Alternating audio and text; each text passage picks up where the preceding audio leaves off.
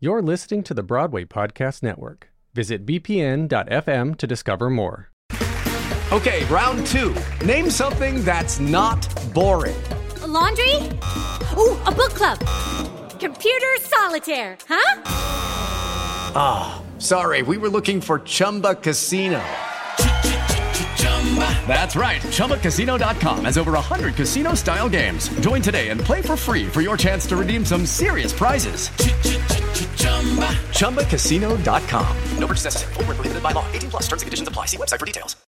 Hey guys, it is Ryan. I'm not sure if you know this about me, but I'm a bit of a fun fanatic when I can. I like to work, but I like fun too. It's a thing. And now the truth is out there. I can tell you about my favorite place to have fun Chumba Casino. They have hundreds of social casino style games to choose from, with new games released each week. You can play for free anytime, anywhere. And each day brings a new chance to collect daily bonuses. So join me in the fun. Sign up now at chumbacasino.com. No purchase necessary. VGW. Void were prohibited by law. See terms and conditions. 18 plus.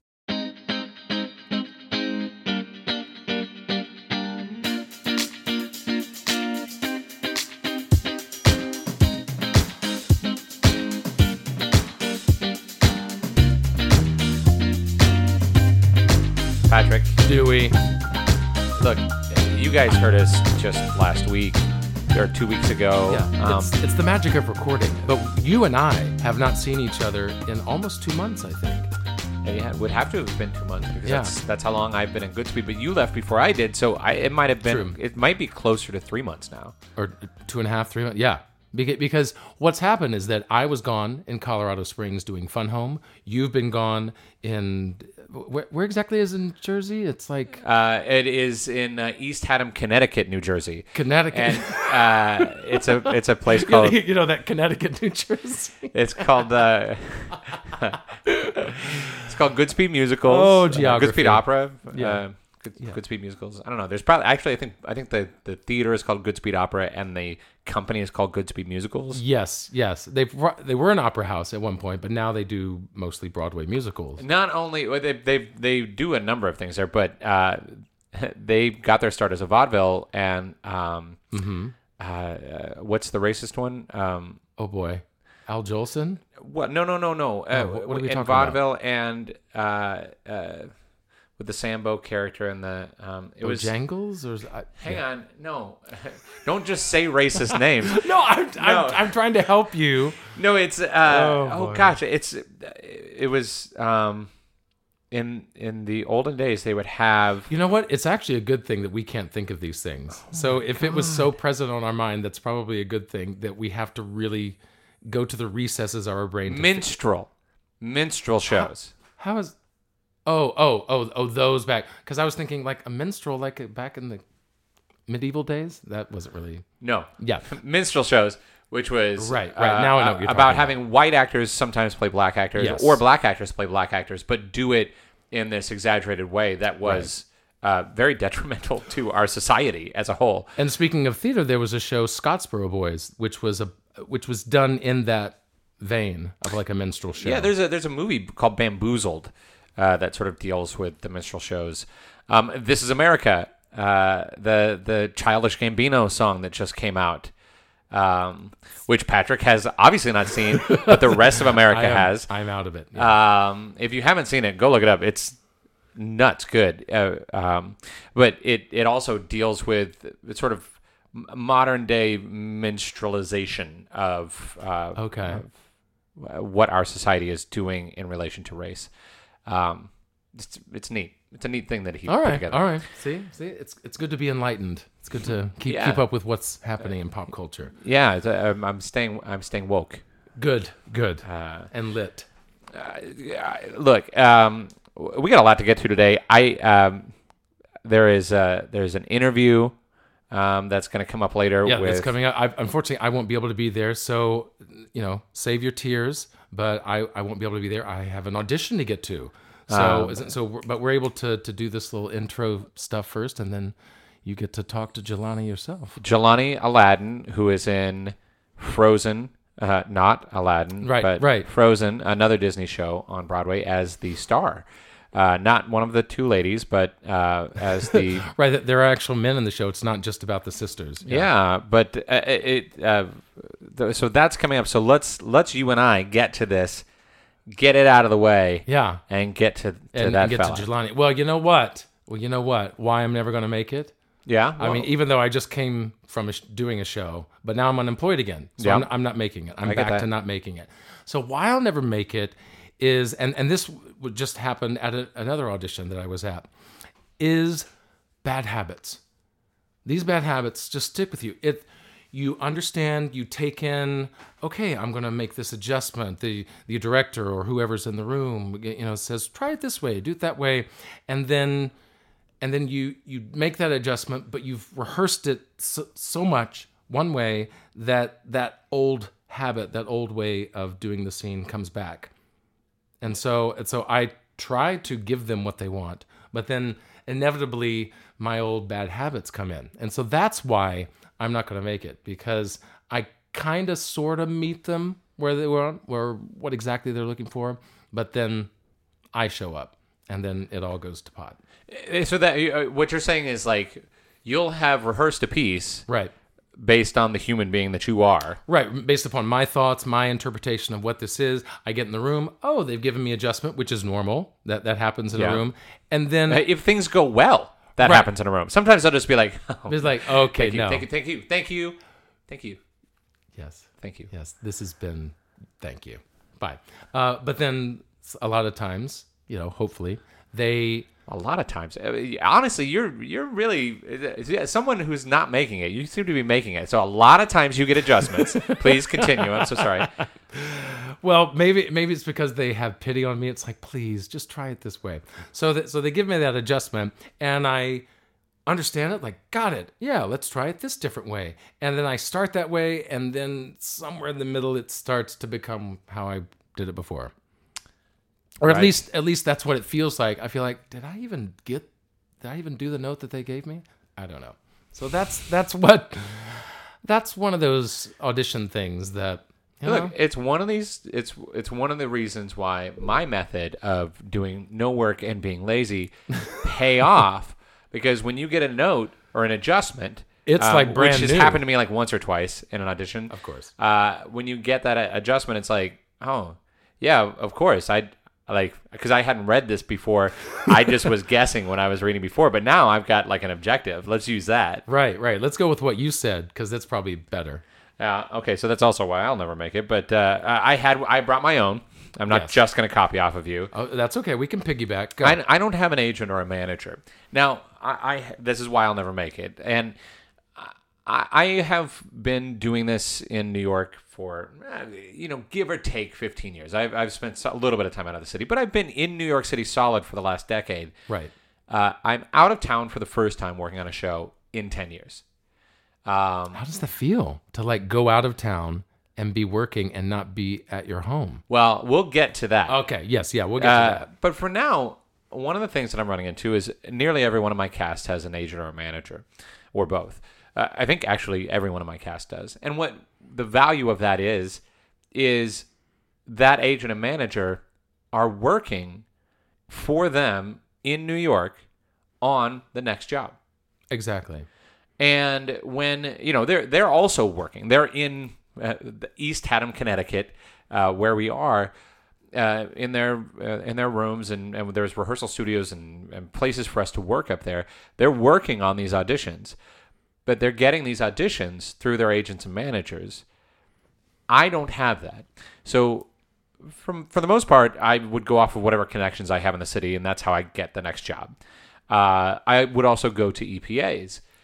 Well, right now, Which I are can, equity principal auditions for those of you who may not know. and that. basically, as long as you're in the union, you have the right to go to those auditions. right. You sign up for a time slot and they have to see you. They have to see you no matter what, and that that means like they probably don't want to see you, but bad, but you bad by habits rights, and all, they will see you. they have to see you. um, so I not having this agent and manager up there, I can't I can't work my connections, and I can only go to a couple of EPAs a week, which are still like not the best way to get the job, anyways. Uh, on Mondays and Tuesdays, Yeah. everything that happens the rest of the week, I'm out of luck for. I've done a few submissions up there from things that I've sent in to say like, "Hey, I think I'd be right for this. Let me let me send you a tape." Yeah, yeah. Video submissions are becoming the wave of the future. which is fine. Yeah. But even those are tough to get. Yes. tough to get the opportunity to send those submissions in Yeah. if you don't have an agent or a manager. Exactly. So I have I have come to the reluctant conclusion um, that it is time for me to give a portion of my salary for whatever job that I have after this uh, to an agent and or a manager because I'm if I'm going to continue down this road, there's no other way forward. Yeah, especially if you're going to be out of town for this or for that job, and the, and that's kind of the the life of an actor. Yes, we moved to New York to be in New York, but a lot of times we have to go out of town, just like I did for Fun Home, just like you are now for it at, at Goodspeed. But in, in case in point, having that agent myself, I was submitted for three shows and and had put together video submissions for all three of those shows and one of them I booked and so that's what I'm that's what I'll be doing this summer. Yeah. So I actually booked one through a video submission which is tough in and of itself. But but that that's just it. That agent was able to like Right, get your name on the list. Yeah. Um, but uh, that brings us to why I'm still here. Yeah.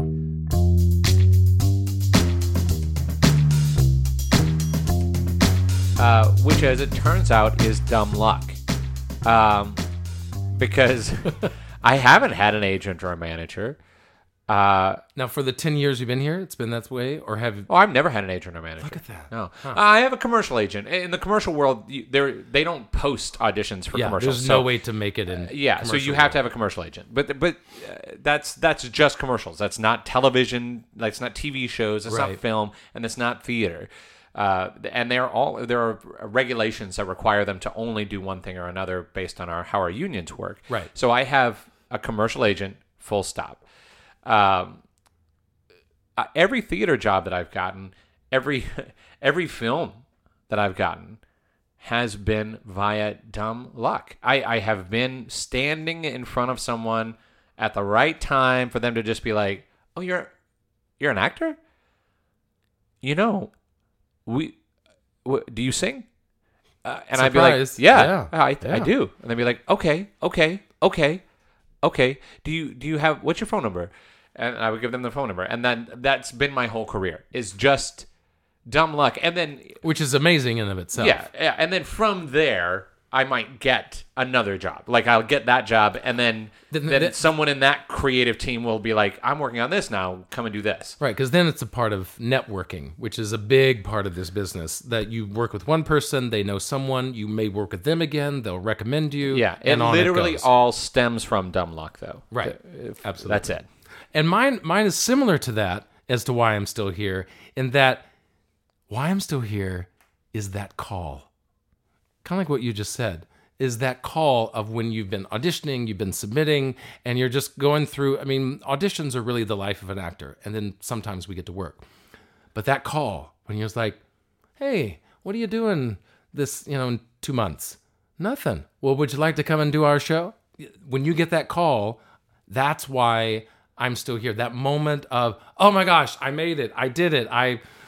went out for that. I auditioned. I got the call back. I worked on the scene. I actually took the notes that they gave me in the room, and I made it. Yeah. So that that excitement, that that joy, like when I'm going to be going off this summer, and that joy of sending in the video submission, and then a couple of weeks later, my agent saying, "Hey, you booked it." When I didn't think, I didn't think anything. So I, I was moving on with my life. So to uh, to receive those phone calls, to receive that validation. I, I I guess that's really what it comes down to. It's like a validation, like, hey, we liked you, you're good, come be with us, come do Yeah. our show. Yeah, it's a it's that's you, you, I've booked enough of those things. I get enough of those throughout the year to stick with it because ninety percent of the time I don't get that call. Yeah. but then those ever so often moments, that's what keeps me going. Uh, well, congratulations on that call, by the way. Thank you, thank you. Um, so I want to I want to move on into. Uh, is it just me? I think it is.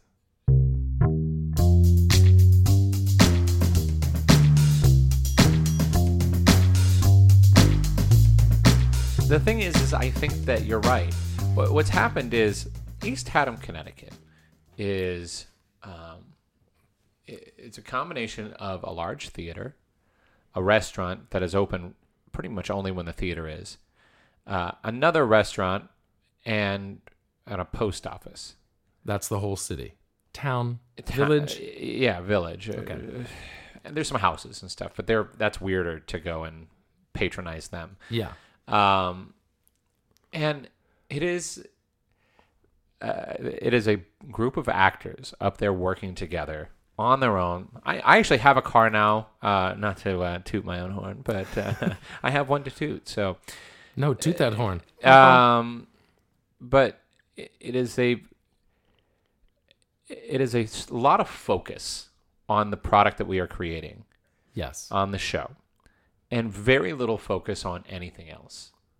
because there's nothing else to distract Because you. right, if you're in New York and you're working on a show, then I'm probably also working on a day job. I'm probably also spending time with my spouse, uh, my wife, uh, Tammy. Tammy. Yeah, Mm, got it. but in East Haddam, Connecticut, we're just working on the show, and there that that sort of myopic worldview of this is the this is the only thing that matters. Uh, it really it really bugs me Be- because it's very effective on me. Meaning, like the the smallest thing will happen in this show in East Haddam, Connecticut, mm-hmm. and it will be the most important thing to me. Because it was the biggest event of that week. And, and the thing is, is like if if the, that same thing would happen to me here in New York, I I wouldn't have time to think about it. I wouldn't- Right. You- that yeah, would you've be moved mo- on. I would move on to the next thing.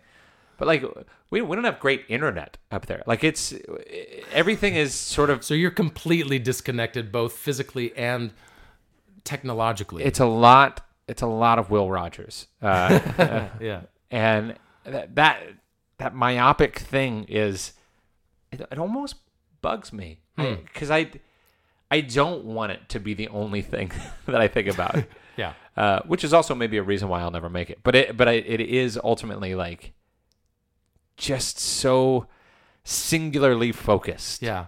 Well, it's also telling because you haven't been out of town. Because I go out of town at least once a year. So I guess I, in my ten years here, I've gotten used to that, being back, forth, small cities, big cities, back to New York. So for you, since you haven't been out of town, this is, I think, a new experience for you, a new way to be like, why is nothing else happening? Like, Yeah. why is why is everything a big deal in this small? Because I was up in Vermont one time, and literally, the the whole I called it a village because literally, it was a street corner. Like it came at a street corner. There was the train station, and then it turned that corner. That was the whole city, that corner. Yeah. And if there wasn't an Amtrak that went there, I don't think anyone would ever go there.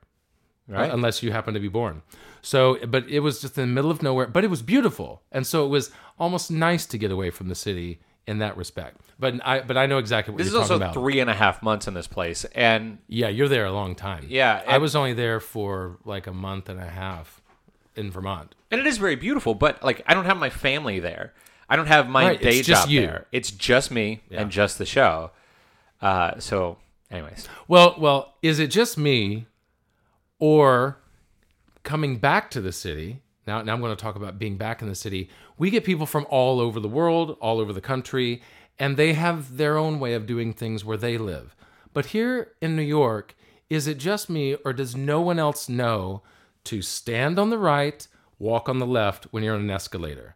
Because people just kind of meander, stand wherever they want, and I gotta go places, people, and I have to say, "Excuse me," or there's 17 people standing on the left, so then I there's nowhere for me to go. right. So I again, you're talking about being myopic. That is very, very focused on a small issue. But in this city, you you have to go places, and generally you're walking there. You're jogging maybe because you got to get there quickly. And so when people are in your way, like Yeah. they are on the escalator, it's it can be at least in that moment. Obviously, in the grand scheme of life, it's not a big deal. But in that moment, it's like, come on, people, come on. I I always walk up and I always walk down escalators Same. I'm always walking too. I rarely because stand. I for me it is not about the journey when I am trying to get someplace in New York. It is about the destination. Yes. and I am interested in getting there as soon as possible. Yeah. I, I'm actually never really in that big of a hurry. I have I always give myself an enormous amount of time, and that 10 to 15 seconds will not make or break me. And if I miss that train that's at the bottom of the stairs, that also won't make or break me because another one will come. However, yes. When especially if it's just one person or like a couple or something and they're like holding hands across the escalator i will always say excuse me and ask them Same here. because i think i think people generally as i do think of only myself when i'm trying to get through the city. People are not aware of their surroundings. Sometimes. That happens. and that's number one. And number two people do not know.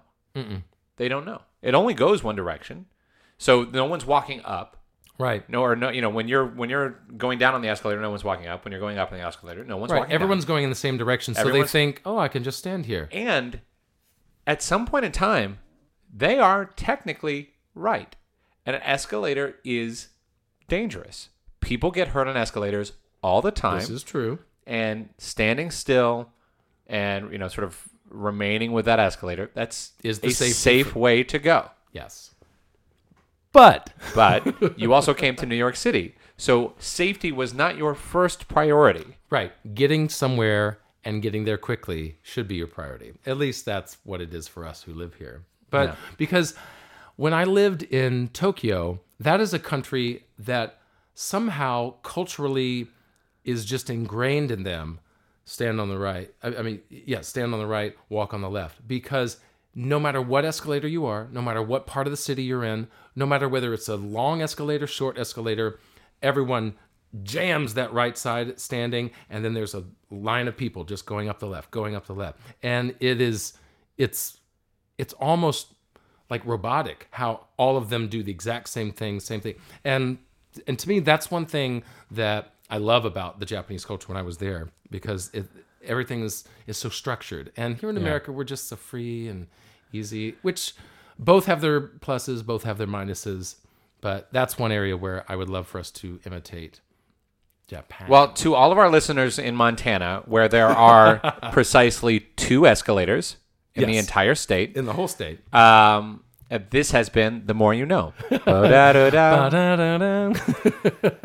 Let's do it. Let's let's get Jelani out here. All right, all right, all right, all right. I wish I could be here, but I have to get to my audition. I'm going to just, you know, cross all the fingers and toes, pray that I get it. So you guys have fun, and I'm going to go have fun elsewhere. All right, break a leg. Let's go, Jelani.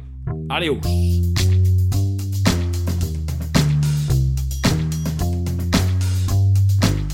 Jelani, What's up? welcome Thank to you. my home. Thank you for having me in your beautiful home and your comfy couch. Yeah, well, it's uh, it's nice of you to come all the way out here to Woodside to uh, the studio Yes. that um, I share with uh, my my wonderful wife Tammy. Um, that's Shout her name. Tammy. Yeah, she's never been on the show. Um, she's not a fan. Uh, she like I mean she likes the people that come in. She's just not a big fan of the hosts. Got it. Got it. Got it. Um, That's why she didn't married one of them. that's right. Right. That's right. No, it's for my money um, and all the success that I've that I've achieved. Good. Um, so we are having this interview without Patrick here. I want to. Boo hiss. Yeah, I, I I feel the same way. You know he's going after Broadway dreams. He is, and he, he is uh, at a at a callback today for a show which uh, shall remain nameless. Uh, but it's a very exciting opportunity for him, and we we had already set up this interview, and uh, Patrick and Jelani have uh, a pretty well founded relationship with each other. Yeah, we did a we did a, a a workshop of a new musical together at the Musical Theater Factory. A musical theater factory. Is that it? Was that it? I don't think I've ever heard of that. Was it Musical Theater Factory? No, it was no, it was no. I, that was a lie. That. But It is was- that a thing? Yeah, it was definitely like New York musical theaters. It was like something that developed new musicals. I can't remember. What it Great, was. Uh, but it, the idea that there's a musical theater factory is kind of cool. I, that, but that's not a thing. That is a thing. It is a thing. It's It is just not thing. the thing that you guys met each other. I'm not be sure. It may, it may we may have met to New York Theater Barn, something like that. Okay. One of those. Regardless, turns out uh, upon opening the door, to our building. Jelani and I know each other. Yeah, because we did a concert together of Finian's Rainbow. of Finian's Rainbow, um, uh, which was you know a- as close as I've come to making it. This is we, we that was at um, Irish rep that we did At it the town um, hall, Town hall, yeah, yeah. um, which is probably the theater I've performed at most in the city. Oh my gosh, that was like I think that was the first time I performed there. Yeah, Really, uh, it, it was the first. No, uh, well, it was one of the first places I performed at in the city, and then I've just done a ton of different little things there. that's crazy. uh, little bits over the years. Um, Yeah, it's a weird place. It is. It's very hall. very intimate though. Look, this is not about town hall, That's true. Jelani. This is about you Uh and and us us getting basically what I like to think that we do here is we we suck any of the uh, how you made it energy or how you're continuing to stay alive in this industry out of you Yeah. to, to take on ourselves. So like as as we do these interviews, we we pick up little tools and, and weapons that we can Oh. then carry forward I into our careers.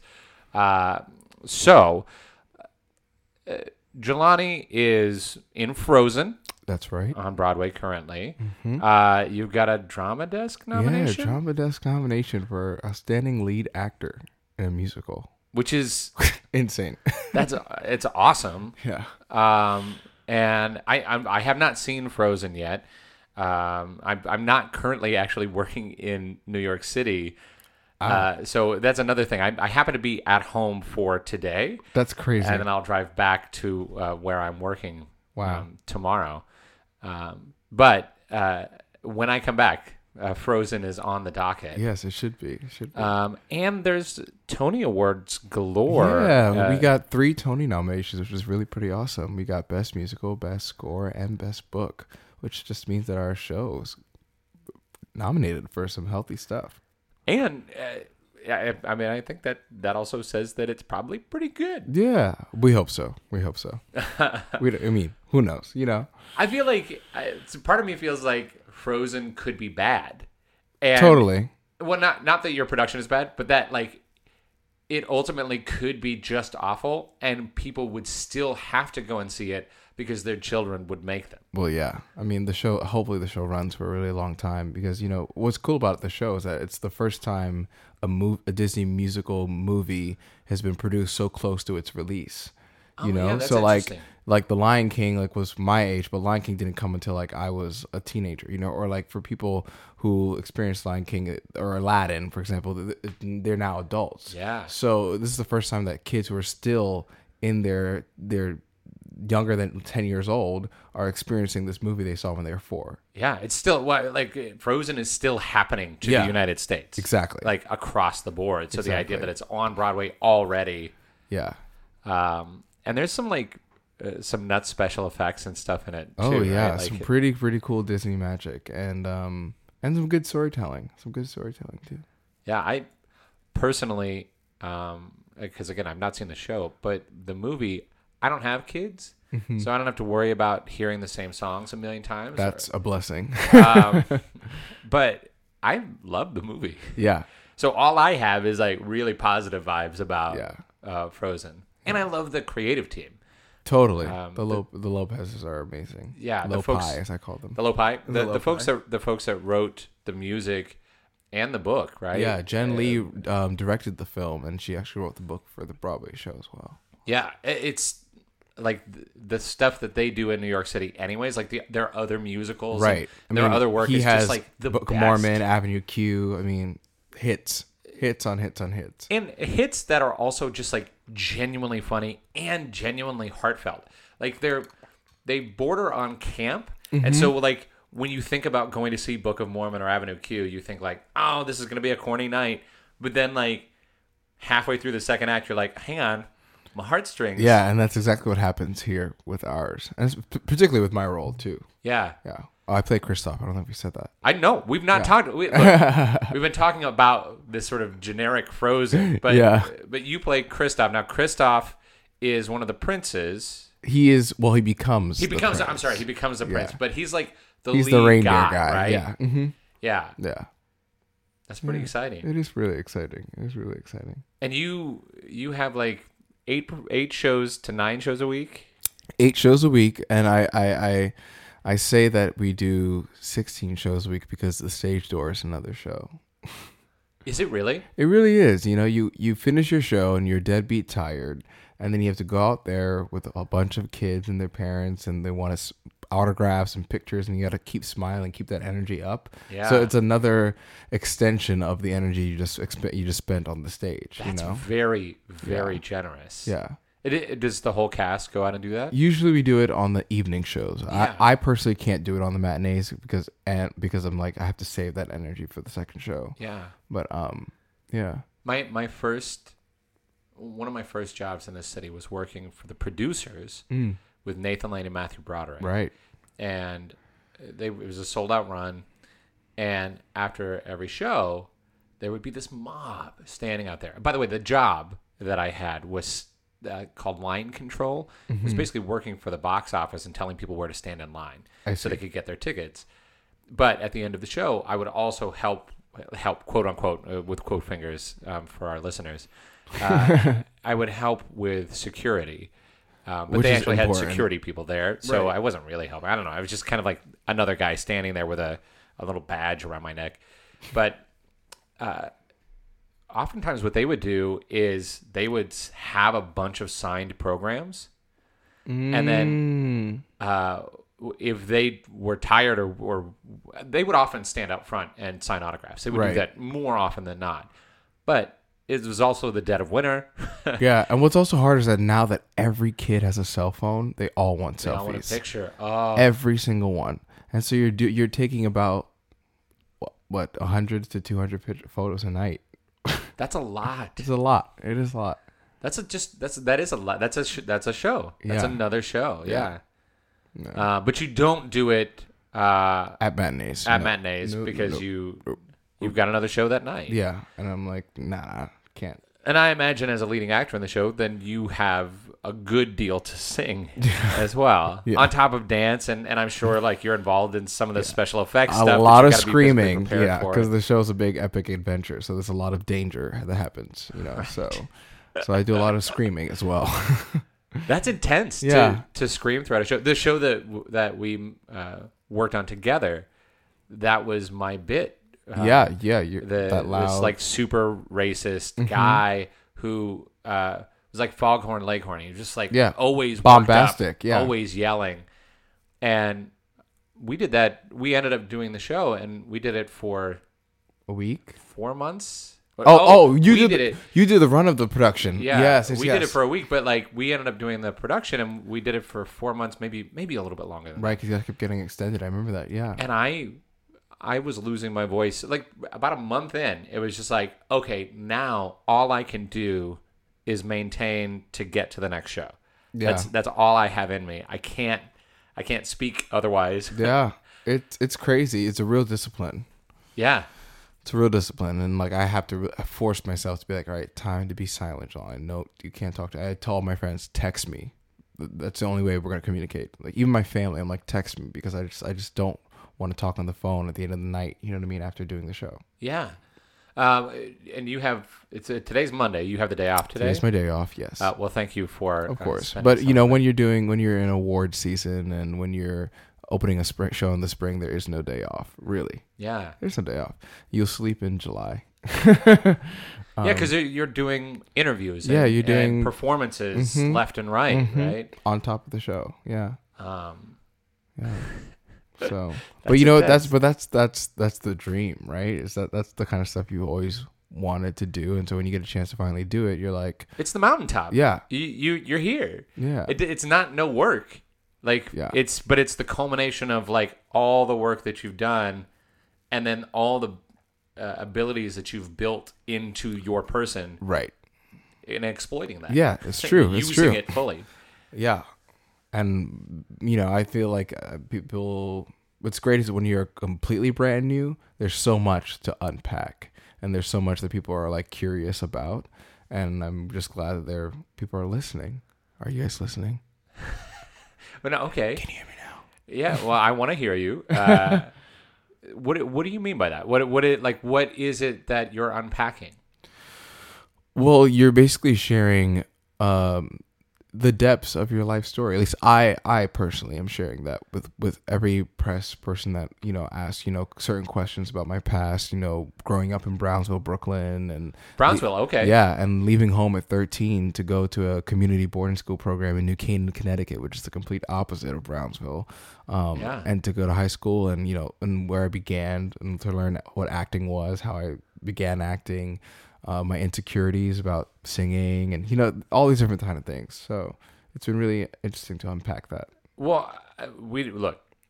I'm I'm not Dr. Phil, but seriously, how? Okay, so you were in Brownsville. Was musical theater a part of your life in Brownsville? No, no, it wasn't at all. Um, I only singing I did was in church, and that was because I was forced to. Yeah. because like I could, and so my, my my family was like, "You should be singing. Go sing a solo service this Sunday." Yeah. and I I would hate it. I would absolutely hate it because I was like, I don't sound good. I don't sound like the other kids. Like you know, these and at, at like ten years old, they were like the old. I was the youngest of the group, so they were always like people who are already 18 and already full voice matured singing Right. at church and I'm like I I I want to I'm not as strong as them but yet I have to go up there and like pretend I was Right. you know and that kind of like forced me to like get my singing in shape Uh, I love that. yeah Yeah, I, I I had a very similar like for singing wise. Mm-hmm. Like I got put into a thing where everyone around me was the best at what they were doing, Right. And it was like I don't I didn't know how to read music. it's rise or fall I didn't know point. anything. yeah And it was like, well, I'm here. Like let's okay, yeah okay. This is what I'm doing now. Exactly. I'm gonna do this. Exactly. Often, often times in life, that's how it all works, right? We're just like we're pushed into this like area where we don't know anything, and then all of a sudden we just absorb it all like a sponge, Yeah. and then we turn that into our own fuel for fire. Yeah. Yeah, I love that. Okay, so then uh, some church singing in Brownsville. Then what what happened in New Canaan? What how did you. Um, end up getting so- sent there? So I um I applied to like high schools in in Brooklyn, in Brooklyn, and then I didn't get into any specialized high schools or any of the or any high schools actually. and so I didn't want to go to my zone school, and um I had applied to this program called A Better Chance, and um I went out to Connecticut to interview in New Canaan, Connecticut. So you lived in a house um, that this board runs, and a resident directors live in the house, and you have two boys in each grade from inner cities, from like the inner city, from like the Bronx or like Queens, uh, Brooklyn in my case. Um, and then you go to the school for four years, and it's a public high school, one of the best public high schools in Connecticut. Um, and so, and you're also required to do an after school activity. And so, my first year, like I did choir in school because you know that's what I did in middle school too. So I was like, I'm gonna take choir as an elective course. Yeah. Um, and then I also they had this thing called madrigals. Do you know what madrigal singing Uh, is? sure yeah. yeah. I did that as well. Um, and so a lot of my madrigal friends also did theater, and but I didn't do theater. I, I was like, I don't know what that is. I don't understand what that is. You know, I've seen Broadway shows, but I was like, I don't, I don't really get it. Yeah. Um, and then the fall came around my sophomore year of high school, and it was like you have to do an after school activity, and everyone was doing football, and I was like, I don't want to do football, so I auditioned for the freshman sophomore musical, Seussical, and then I got the role of the Cat in the Hat, and the rest is history. So a little bit part. Yeah, just a little part. I had no clue what I was doing, and I, you know, I would listen to the cast album over and over again, and like try to like recreate the sounds that they were making, and you know, at that point, uh, when you're first starting, you kind of go, you don't, you don't really understand what it's like to create for yourself yet. Yeah. So you're just like copying and hoping that you're copying well, Yeah. and I think I copied pretty well. Um, and so I kept on doing shows after that, and then finally I got serious about it, and I was like, "Can you? Is this a life? Is this a career? What is this? Can I go to school for this? How do I continue to grow and learn?" And so then I applied to colleges and got into some great places, and then chose to go to NYU. Yeah. And then I started working regionally, and then here I am. Uh, a a star on Broadway with uh, nominations under your belt for the role you're playing. Like Yeah. that's that's a legit place to Yeah, yeah, yeah. It, road. it, um, it's pretty, You got to work with me at some point in time. I did, Like, I mean, that's a big deal. Yeah, it's a huge honor. Yeah. Yeah, so that's kind of how I landed here. Um. All right. All right. And uh, now you're in it, Mm-hmm. Now you're in the slog. Now it's Mm-hmm. it's pre Tonys, so Mm-hmm. everything is I imagine the best right this Right. second. Well, you, you know what's crazy? The grass is greener on the other side. It always is. Th- By the way, I think I think that phrase has been said in every episode No that way. we've had because we've had people at all sort of walks of life Mm-hmm. and and career, and even within the industry, people that are writers or directors, yeah. um, TV stars, that sort of thing. Every single person has that exact Well, same phrase. it's because once okay, cause, because the way that the media like uh, glam like, like glamorizes um, the Tony Awards or any awards or or even just Broadway in general. Mm-hmm. You know, growing up until you're really inside of it and you really see the nitty gritty parts of it. You know, the parts where you know you have to like fight for certain things and you have to negotiate certain things and you you're in the mess of a collaboration with the with the director and the choreographer and trying to figure out the play. Um, and you're trying to understand how to sell the show, how to market the show until you get inside of all that and you realize how much all of it kind of doesn't even matter at the end of the day. Um, then you're like, oh my gosh, that thing that I I would turn on in, in June, the first week of June, to watch on the TV every year for the past like six years of my life, is one big marketing stint. oh, a hundred percent. You know? because you guys are doing a, a big number for the Yeah, I'm, yeah, you are. you know, and it's like, and, and so getting an, a Tony nomination or not getting a Tony nomination at the end of the day doesn't make or break the, your yourself as an artist, your show, or your worth. Um, and I think it's crazy learning that that go, going through that journey of the past. I feel like I always say I feel like I've aged five years in the past six months because I feel like I've just absorbed so much knowledge. Um, especially being a lead principal, you you get exposed to even more things than you would if you were in the ensemble of the show because you really are involved in the conversations. Yeah, yeah. So uh, the if you think about it this way, right? Mm-hmm. Your show's two and a half, three hours. Two two hours and ten minutes. Really? Yeah, Oh wow. Yeah. Uh, Well, it's for kids too. yeah. So you know so we don't want to keep still them an too hour long. and ten minutes too long. Yeah. But it's still long enough for people to be like, I spent one hundred and sixty dollars on this ticket. Yeah. It needs to be longer. Exactly. Um, so two hours and ten minutes. You have eight shows a week. Mm-hmm. Uh, there's preparation. There's tear down each time. So that's that's a good like thirty-five hour week. Yeah. Of show. Of just the show, not not you like having to go to the gym and your vocal coach and all of Mm-hmm. that stuff. So, you know, I I always look at an eight show week as being like a forty-five hour a week job. Yeah. Right. So it's, you know, you're 30 to 35 hours and then an extra 10 hours of like time that you're dedicated to just doing, to just working on yourself for that show. Yep, and especially now with social media, you can add a couple more hours to that too, because that is also Right. another part of it. You know, you're always, you know, putting yourself out there through Facebook, Twitter, and Instagram. Yeah. it- I'm, I'm doing a show right now and there's a bunch of folks in the cast that are so, so, so good Mm-hmm. at it. So good at not just posting, but like posting things that like look good. Yeah, yeah, Not, not, not professional, but like No, th- really good. yeah. It can never be too professional because then people don't watch it. But it has to be raw enough for. It has to be raw. It has to be raw enough, but yet still look like it's been like cleaned up.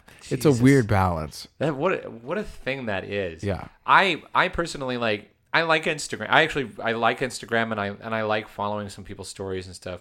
But uh, I, I haven't figured out the story thing yet. Um, but I do like taking pictures, and my pictures are almost always like still life of like some place that I am. Yeah. You know, like a waterfall or some, some beautiful thing. That's all I ever take pictures of, which is great and and I think a lovely thing that I'm providing to the world. Of course. But it's it has zero effect on my career. It's not adding anything to the fact that like I'm excited about a show that I'm in, and you should be excited about that too, so that you hire me for your show. Mm-hmm. Mm-hmm. Uh, which is the whole bit, right? Yeah, And that- yeah. I I can't. I haven't figured. I haven't figured out mentally how to get there yet. Well, it's also like you have to figure out. You have to. What, what what's crazy for me is that like my quote unquote brand on these social media platforms changed once I got a Disney show because my audience then became you know younger kids rather Yeah. than, than rather than the adults that are also actors. Yeah, you because know? you're a straight up star for these kids now. yeah Um, Yeah. You're someone that they're going to follow from now on. Yeah, I went uh, like the first show I saw on Broadway was Aida, Mm. and I can't I can't remember her name now. Who Heather Headley? He- It was Heather Headley in Aida, Yeah. and I immediately like at the time it was like you could go to the website and like get updates on the newsletter. Like that's what that's Wow. that's the time period we're in. This is pre Facebook and all right, that. right, right. Um, and I was 100% on board with that. As a like, kid from Southern Missouri, this was a very, this Yeah. is huge to me. And I just remember like hearing this voice in this Broadway show that I didn't know anything about musicals at the time either. I had been in like two of them, and that's all I knew. But uh, coming to New York, seeing that show, which is a beautiful show, a very Broadway Yeah. uh, spectacle, and Heather Headley's voice not being a show tune voice, but being this like incredible voice that brought so much to that performance. I was like, well, th- so it can just it can be that. yeah. It can be Yeah. like it can be anybody, mm-hmm. any voice type, any character type, as long as you like bring this character to life.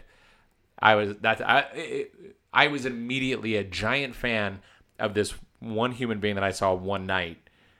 That's now crazy. that's 15, 16 years Right. ago. and she's still a star. She is well. She was a star then, yeah. But uh, yeah, it, it, she's she's awesome. That's a whole other story. But but that's that's what's happening for you then. uh, Eight shows a week is Yeah. is that.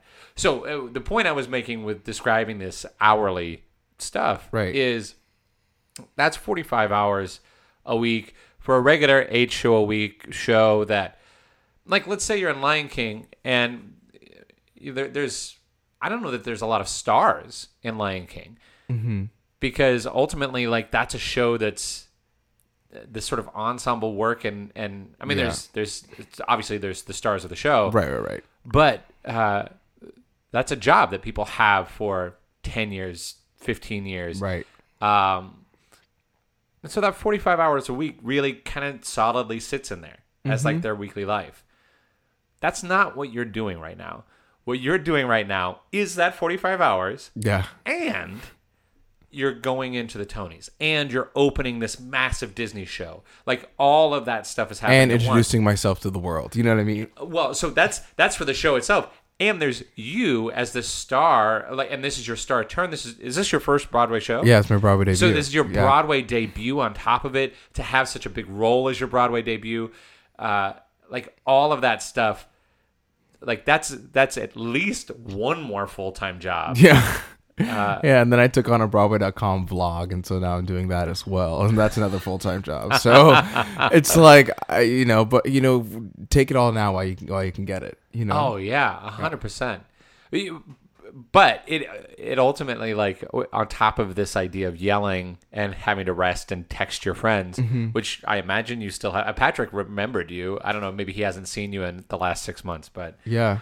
uh, it's got to be tough to maintain any sort of semblance of life outside of that myopic world of Yeah. Frozen. It is very hard. I mean, I literally, I, I told, I, I, I guess when was it? It was what May first. I told my family. I said, "You will not see me," and they live in Brooklyn. I said, "You will not see me until July first, Yeah. and be prepared for that."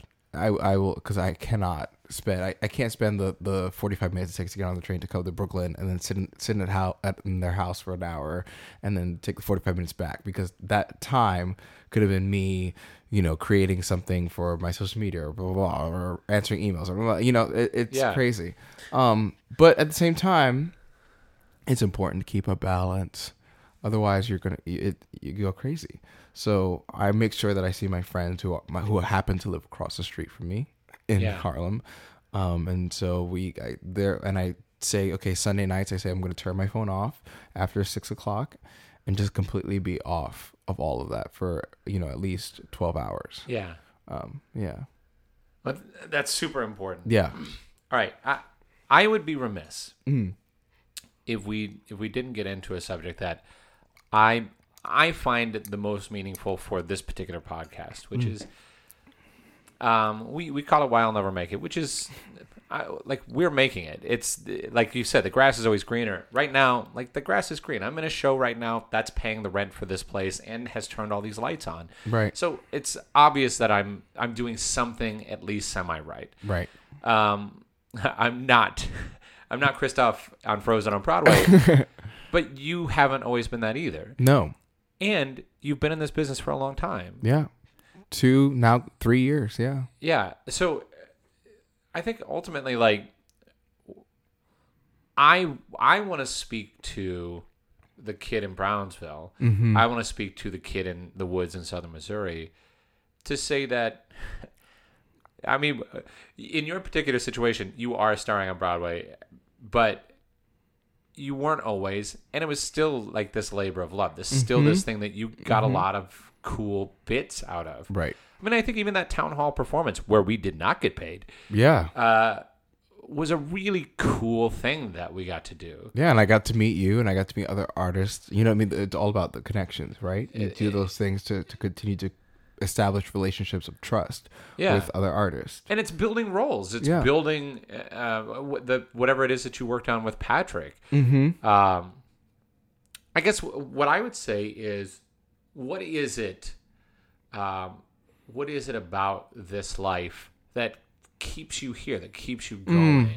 I, you know, you're in the you're in the thick of it right now. Yeah. Of like the top, but.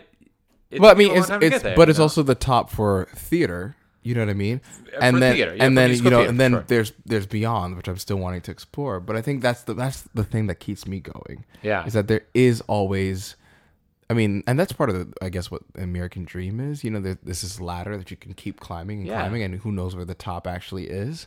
Um, and so what kept me, what kept me going in like the days where, you know, I had, you know, what ten dollars in my bank account, and I was eating like dollar pizza, and you know, I was going from audition to audition, or you Right. know, or going out of town for a gig after gig after gig, and having to leave New York, um, is knowing that that the work good work can happen anywhere at any time yeah. it's and broadway is just real estate it's just real estate it's um it- crappy things can happen on broadway um and amazing things can happen out in that theater in arkansas. You know what i mean? Um so for me it's the integrity of knowing knowing your quality of work. It can can thrive can, can inspire can live anywhere in the world um and not just on broadway. And for me that was that kept me going. And knowing that that you're working towards the goal of being on broadway and that you're always working towards something but you have to enjoy what you have Yeah. in order to get there because if you're not putting your all into the small little thing what's going to happen when you get to this big thing? You're not going to have learned what it's like to give of yourself give all of yourself. And that actually gets to the the next thing I'd like to know is so you're in this show mm-hmm. that is like almost its own corporation, yes right? it is It is I- like there are committees, mm-hmm. committees that run what this show is. yes How have you found some artistic license in that? And Yeah. and then like within that, like how is it to navigate that? How is it to navigate that world of like Uh, this is the truth that I see in this with my body doing it, mm-hmm. but yet but is- yet you yeah, it's, Um, theater by corporation is um a very individual kind of work. Um, it requires a sort of higher level of collaboration. I call it. Um, you really have to be selfless and say, okay, it's not just about what I feel. It's just not. It's not about what I what I want. It's about what a collective, bigger group of people want to create together, and you have to trust that they are doing their job on the outside and that you are doing your job on the inside. Um, you may not be able to communicate with the people that are that may be giving you a note through the directors to give to you that is from you know someone out someone on the corporation but you have to trust that through the funnels and levels of of communication that it's going to get to you in the right way and it will enhance your show or help create the vision of the show they would like to create. Um and you just got to go along with that. You have to trust that. And you you as an actor have to trust that that what you bring to the table is already enough that you have nothing to prove. Yeah. i think uh, there you know there are many steps along the way to developing a new musical. Like we did our our lab our workshop and then we did out of town in denver and then broadway. But each step of the way you know you you th- there's a presentation. There's always a a moment where everyone comes to see it and see the product. Yeah. and you have to trust that the work you've put in is enough and that whatever you receive back from that will help t- take you to the next level of what they want the show to be. Um it's and it's a tricky balance. It's it's a lot of of of saying okay that's not what i envisioned it to be but i'm gonna go there and we're gonna try that and we'll see where where, where it goes. Yeah. um and i think the kind of artist that i am i i like to uncover the truth to everything and you know and so i i made sure that even in the box that i'm given of like you can't go outside this box well then i'm going to fill every corner of this box Yeah. with as much of jelani alladin as possible Yeah. um and i think we did that with this show and i think with this role in particular i think that's why people are responding to it this way because i really wanted to fill it up with everything that's inside of me especially because i as a source material is, is so different than what the source material of the character was in the movie you know Yeah. Um, that's uh, that's actually like really good to hear. Mm-hmm. You know, I, I think I think of it this way: whoever that uh, suit is that's making that decision, ultimately, like they're they're right. Mm-hmm. It's it's their money. It's their- it's their product. job on the line. It's Yes. their livelihood. It's whatever it is. Like it's my job to make their thing work, Mm-hmm. not to make my thing work despite them. It's their it's yeah their show. exactly exactly Um, Yeah, and to hear that even at that level, that there's that that space, no matter how much it shrinks, it's still space, and it's still your space to Mm-hmm. Right. fill. right Um, I'm doing my first understudy job. oh nice Uh, I have my own role, but I, I'm understudying another character in the show Mm-hmm. that I'm working on, and I I'd never understudied before. I don't I don't know why. I It's don't that know how I got this far. but it's that same it. thing almost you know what i It mean is. It is, and we we had our first understudy rehearsal uh, uh, this last week, like our first run through with it, mm-hmm. and it. You know, I was worried about it because I didn't. I don't. I I am very specifically me Right. at all times, and I and it's a big character role, so it's a lot of campy bits. And the man that I am understudying is one third my size. He's Wow. shorter, very skinny, and an older man. right I'm none of those things. and so, I, like, there are some bits that I physically can't do. They don't make any sense. right Uh, and so we just kind of had to, like, take as much as we could from what he was doing.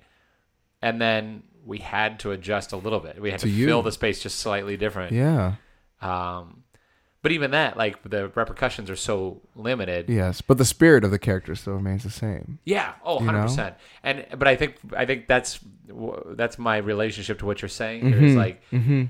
you you are definitely hampered with how much you can do because first of all, there's a kid sitting in the house who's seen the movie. right that's the other thing the story's already written Yeah. it's not like we're developing Dear Evan Hansen and we can go, okay, let's have a scene now where the family's in the dining room. You know, we Yeah. can't we can't be like, okay, now Kristoff and Anna are gonna sit down and have a talk. You know, that's just not a thing because it's like that's just not what the what the the the structure of the play already exists. Now our job is to glue it all together in a way that's new. Yeah. You know what I mean? So that that also is a different that was a different challenge. It's like the plot cannot change. The plot will not change. The plot Right. is the same. Um but how you get from point A to point B is what's the new stuff. Yeah. Yeah, cuz they're going to know those songs. Yeah. Hundred percent. it- it's it's probably like 50% sing along, I, I would imagine on occasion, Um, right? you know, I I'm told from friends who who sat in the audience and said, yeah, those kids are singing along and living their full lives and standing up and reenacting it as it's happening. You know that and that that's actually that's pretty cool. Because, Yeah. because you know they're with you. They're with you along for the ride. Um, and then there are like there are iconic moments like reindeers are better than people that song that that was in the movie that's the only that's actually the only song that i sing that was in the movie because that's the only song he sang in the movie Right. so everything else i'm doing is brand new so that for in itself gave me a lot of license um whereas with anna and elsa they have all the iconic songs Right. Right, because it was a 90 minute movie, right? yeah yeah And not almost a 90 minute movie or something, right? Like, yeah yeah um, which is still like, it's actually not that much more. If you're at two hours and 10 minutes, that's a 20 minute intermission in there. Right. And I think my character got a lot of expansion um, Yeah. in terms of like you got to hear more of his voice in, in this production than you did in the movie because by nature they just had to, Yeah. you know, to fill the time. Yeah. And I, well, and there's also visually, you can't possibly do as much No. as the movie does because if you think about the movie, it's like turning the place into winter and then back Mm-hmm. into spring and all that. And there's ice castles and stuff. And I, I'm sure that there's a lot of Disney magic involved, but at some point in time, like, there, there are physical limitations to a 120-year-old. we old can't theater. have a we can't have a marshmallow man running around throwing us out of the pa- ice palace. Like, that would have Oh, never that's worked. right. That's right. They had the they had the uh, ending from what you call it uh, from Ghostbusters. Yeah. in that movie too. Yeah. So I forgot all about that. Oh well, that's disappointing. It's actually, it's disappointing that you don't have a Marshmallow Man now. it is, but it's like how in the world? I mean, King Kong is happening, so you know anything can happen. Oh, my god. oh, that's a part I should go for. King Kong. um. Well, all right. I, I feel like it is it is your day off. I don't want to take too much more of your time. Uh, i- is there is there any lasting last bit of advice from from a fella who went from from no musical theater in his life in Brownsville to star of Broadway because I I had no musical theater in my life. I didn't I didn't know what it was really until I got to college. yeah, it's true. So- Same. To get from there to where you are, so uh, I don't know any any any thoughts of wisdom that you have to impart. Wisdom. I Hmm. I would say wait. research, research, research. Yeah? Learn, learn, learn. Read, read, read as much as you can. As much as you can. Like literally, like expose yourself. Once you once you become aware of what the thing. Once I became aware of what it is, what it is. I, I, I spent hours watching YouTube videos, hours reading books about acting, acting on camera, acting on blah, you know. And uh, I, I was like, I just need to learn it all. I need to learn about who who the people are that are substantial in this industry that have made Yeah. marks on Broadway. Who are the people? You know, I and right now as I'm tra- trying to transition to TV and film, I'm doing the same thing. I'm I'm learning all about those worlds and and and trying to soak in as much as you can. I mean, it the more knowledge you have, the more chances you will have to to to spit back out that knowledge Yeah. because then you know where you're going. You know you know what the, what the game plan is. Um also like I was fortunate that I had people in my life that never said that always told me you can be you can do anything you want. Yeah. You can be anything you want. That's huge. That is a huge thing because huge. a lot of millennial children don't have that. They are stuck in this limitational bubble where they're like, "This is my life. This is what it is. This is where I live forever." And I have to accept that, and and that was never something in my house. In my household, it was always like, no, you can do whatever you want. You can be whatever you want. Just work hard at it, and you'll get it. Yeah. Um, and I think for me, it, it I have a burning fire. I mean, when I when I find something that I want, I'm like, I will not stop. I will not stop thinking about it, dreaming about it, you know, planning about it until I get it. Yeah. Um, this is kind of the nature of who I am. And you're getting it, man. Yeah, It's, it's paying thank off. you. Uh, all right. Um, currently starring in Frozen on Broadway, so buy a ticket to that for sure. The cold never bothered me anyway. Uh, do you have a website? How else can people Um, get in touch with you? Instagram is the best way. Instagram? yeah, Instagram or Twitter. Jelani Alladin. Yeah.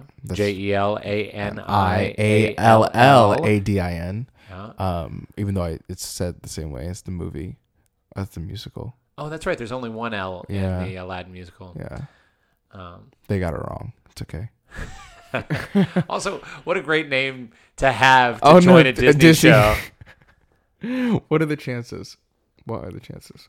Um, Jelani, thank you so much. Yes, of um, course, I'm thank sorry you. that Patrick couldn't be here for this. I'm, I'm sure that he's uh, He's missing booking out. his own Broadway yeah, role. you know, at the moment, it could be happening right now. You'll now. be waving to each other from the dressing room. She's not across the street.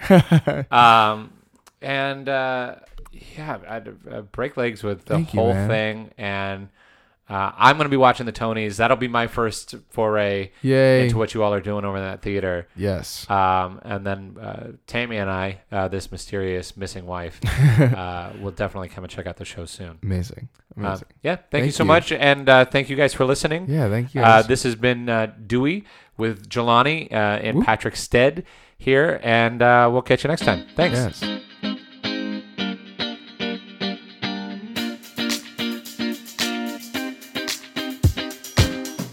The Why I'll Never Make It podcast is hosted by Dewey Cadell and Patrick Oliver Jones and produced by Dylan Adams. Subscribe to this podcast on iTunes, SoundCloud, or Stitcher, where you can leave us amazing reviews, of course. You can also connect with us on Facebook and Instagram at Why I'll Never Make It or via email at why'llnevermakeit at gmail.com. Lastly, we now have a website, why'llnevermakeit.com. You know, Dewey, it certainly sounds like we're making it. I'm not making it. I'll never make it.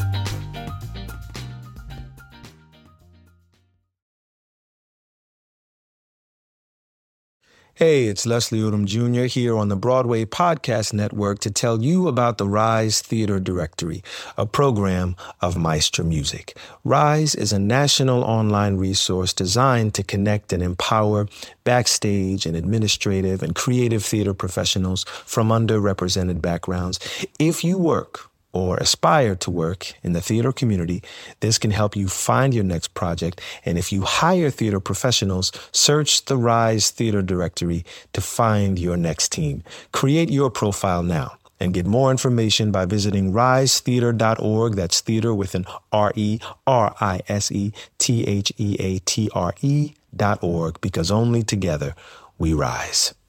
Hello, it is Ryan, and I was on a flight the other day playing one of my favorite social spin slot games on chumbacasino.com. I looked over the person sitting next to me, and you know what they were doing? They were also playing Chumba Casino. Coincidence? I think not. Everybody's loving having fun with it. Chumba Casino is home to hundreds of casino style games that you can play for free anytime, anywhere even at 30,000 feet. So sign up now at ChumbaCasino.com to claim your free welcome bonus. That's ChumbaCasino.com and live the Chumba life. No purchase necessary. Group. Void prohibited by law. See terms and conditions. 18 plus.